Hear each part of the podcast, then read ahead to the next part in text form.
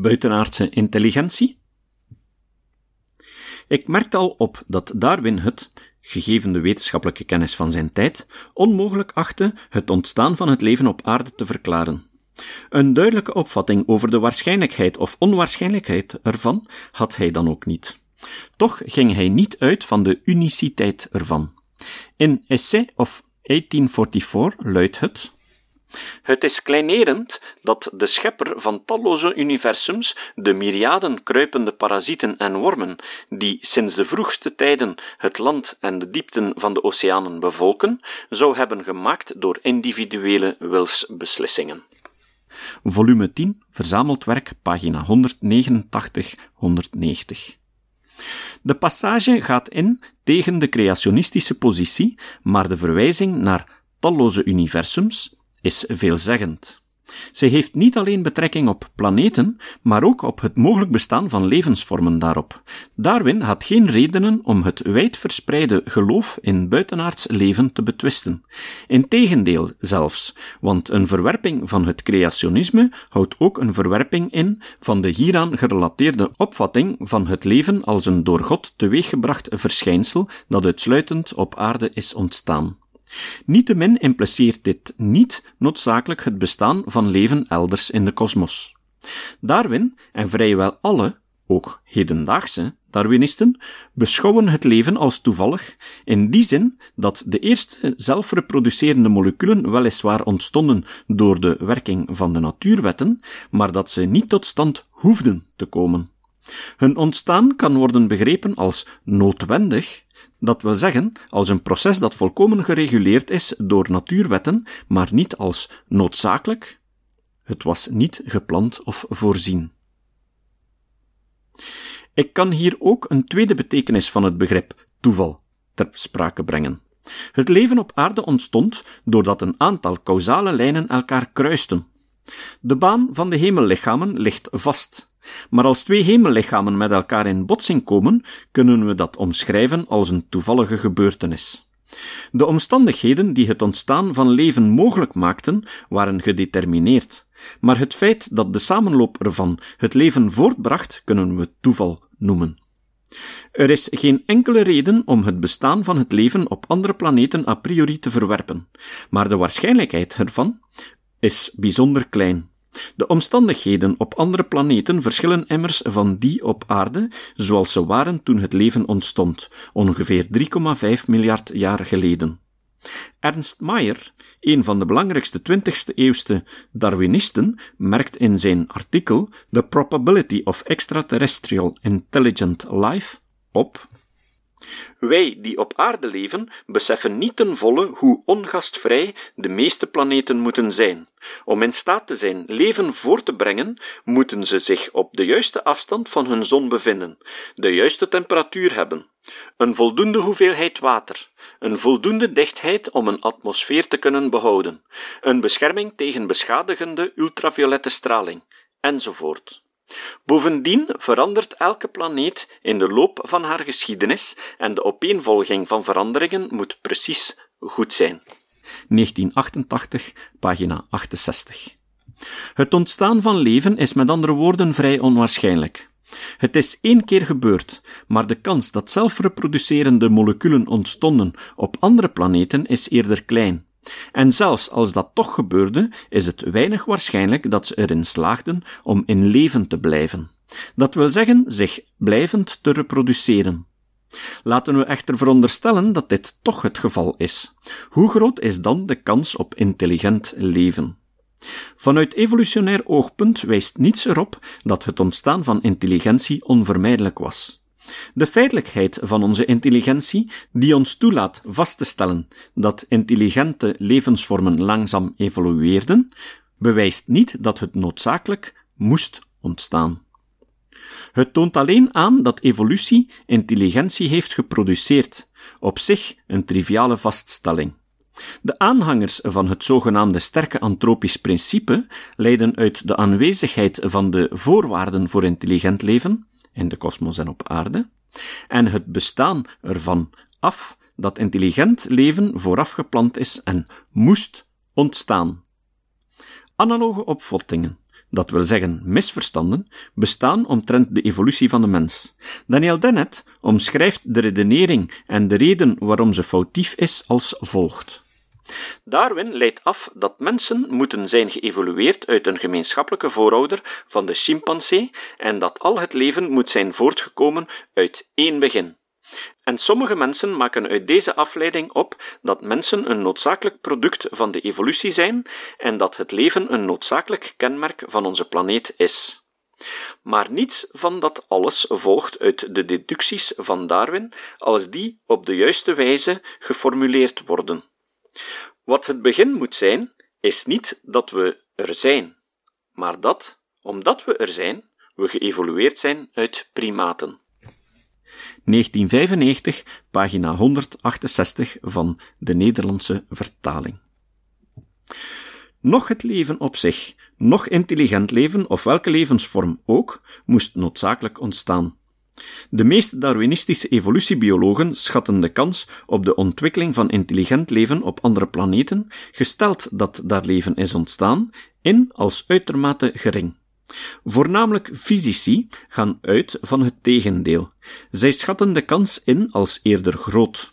Ernst Mayr legt uit waarom dat geen toeval is. Waarom staan biologen die de grootste ervaring hebben met evolutionaire waarschijnlijkheden vrijwel unaniem zo sceptisch tegenover de waarschijnlijkheid van buitenaardse intelligentie? Het lijkt me dat dit grotendeels komt door de tendens van natuurkundigen om deterministisch te denken, terwijl biologen weten hoe opportunistisch en onvoorspelbaar evolutie is. 1988, pagina's 68-69. Dat Mayer er niet als enige Darwinist een dergelijke visie op nahoudt, spreekt voor zich, aangezien de evolutietheorie de contingentie van intelligentie, en van mensen impliceert. Ter illustratie een uitspraak van Alfred Russel Wallace uit diens Man's Place in the Universe. De bewering dat zich een wezen ontwikkeld kan hebben dat de intellectuele en morele natuur van de mens bezit, gecombineerd met een andere dierlijke vorm, is geheel waardeloos. We hebben er geen bewijs voor, terwijl het feit dat geen ander dier dan de mens zijn speciale eigenschappen zelfs maar in mindere mate ontwikkeld heeft, een sterk tegenbewijs is. Einde citaat. 1904, geciteerd in Dick, 1996, pagina 390. Niets in de geschiedenis van het leven op aarde wijst op een tendens tot de ontwikkeling van intelligentie. Dat ik tot hiertoe uitsluitend menselijke intelligentie besprak, betekent niet dat ik het bestaan ervan in niet-menselijke soorten ontken. Maar zelfs als we rekening houden met de intelligentie van zoogdieren en van een aantal andere soorten, stellen we vast dat de overweldigende meerderheid van soorten, tientallen miljoenen, niet intelligent is. Het kost het leven duidelijk geen moeite om zonder intelligentie te bestaan, te evolueren en te diversifiëren. En dit geldt ook voor bewustzijn, zelfbewustzijn en andere mentale eigenschappen. Bovendien ontstond intelligentie, en zeker menselijke intelligentie, pas laat in de evolutie. De Amerikaanse schrijver Mark Twain vergeleek de late verschijning van de mens op het evolutionaire toneel met het laagje verf op de top van de Eiffeltoren. De toren is de geschiedenis van het leven op aarde. Het verflaagje is die van de mens. Men interpreteert de late verschijning van onze soort als een bewijs dat het leven evolueerde in functie van het ontstaan ervan, net zoals wanneer men de Eiffeltoren zou hebben gebouwd om bovenaan een lekje verf te kunnen aanbrengen, ironiseerde Twain. Als men ervan uitgaat dat het evolutionaire patroon van het leven eruit ziet zoals de Eiffeltoren, is die, overigens nog steeds wijd verspreide, gedachte niet eens zo verwonderlijk. Confer E. Heckels, illustratie, pagina 120. Maar zoals we zagen, neemt dat patroon veel eer de vorm van een boom of struik aan. Confer Charles Darwin's illustratie op pagina 121, die we als cover op de corresponderende afleveringen van het audioboek plaatsten. De mens bevindt zich op een tak die er evengoed niet kon zijn. Intelligentie vinden we op een aantal takken terug, maar ook die konden evengoed nooit hebben bestaan. Ernst Mayr. In tegenstelling tot het denken van degenen die een rechte lijn ontwaren, van het ontstaan van het leven tot de intelligente mens, denk ik dat er op elk niveau van de evolutionaire weg honderden vertakkingen en zich onafhankelijk ontwikkelende filogenetische lijnen waren, waarvan er telkens maar één de voorouderlijke stamlijn vormde die uiteindelijk aanleiding gaf tot de mens. 1988, pagina 71. Daaraan knoopt Mayer de gedachte vast dat de kans op het bestaan van buitenaardse intelligente wezens waarmee wij kunnen communiceren vrijwel nihil is. De waarschijnlijkheid van het ontstaan en van de verdere evolutie van leven op andere planeten is klein. De kans op intelligent leven nog kleiner. Dat die levensvormen daarboven de technologie zouden hebben ontwikkeld om met intelligente levensvormen op andere planeten te communiceren, is nog veel onwaarschijnlijker. De mens ontwikkelde, als enige intelligente soort, dat type technologie pas heel recent. Vele hoogontwikkelde beschavingen deden het zonder. Men moet bovendien over de kennis en de middelen beschikken om die technologie te vervaardigen. We kunnen hier bijvoorbeeld aan dolfijnen denken, ter verduidelijking van Mayers gedachtegang. Zowel hun anatomie als hun leven in het water maakt het deze bijzonder intelligente zoogdieren onmogelijk om technologie te ontwikkelen zoals de mens dat heeft gedaan. Dolfijnen hebben geen handen en ze beheersen het vuur niet. Twee voorwaarden voor de ontwikkeling van geavanceerde technologie. Als de buitenaardse wezens al interplanetair kunnen en willen communiceren, moet dat ook nog lukken. Wij of zij moeten in staat zijn de uitgezonden signalen te ontvangen en te ontcijferen. Mayer concludeert de veronderstelling dat intelligent buitenaards leven de technologie en denkwijze van de laat 20e eeuwse mens zal hebben, is ongelooflijk naïef. En, volgens mij is SETI een betreurenswaardige verspilling van het geld van belastingbetalers dat nuttiger voor andere doeleinden gebruikt zou kunnen worden. IBIT, pagina 73. Het acroniem SETI staat voor Search for Extraterrestrial Intelligence, een geruchtmakend NASA-project dat in 1992 officieel van start ging. Ik ga akkoord met Myers' stelling dat SETI een vrij zinloze onderneming is.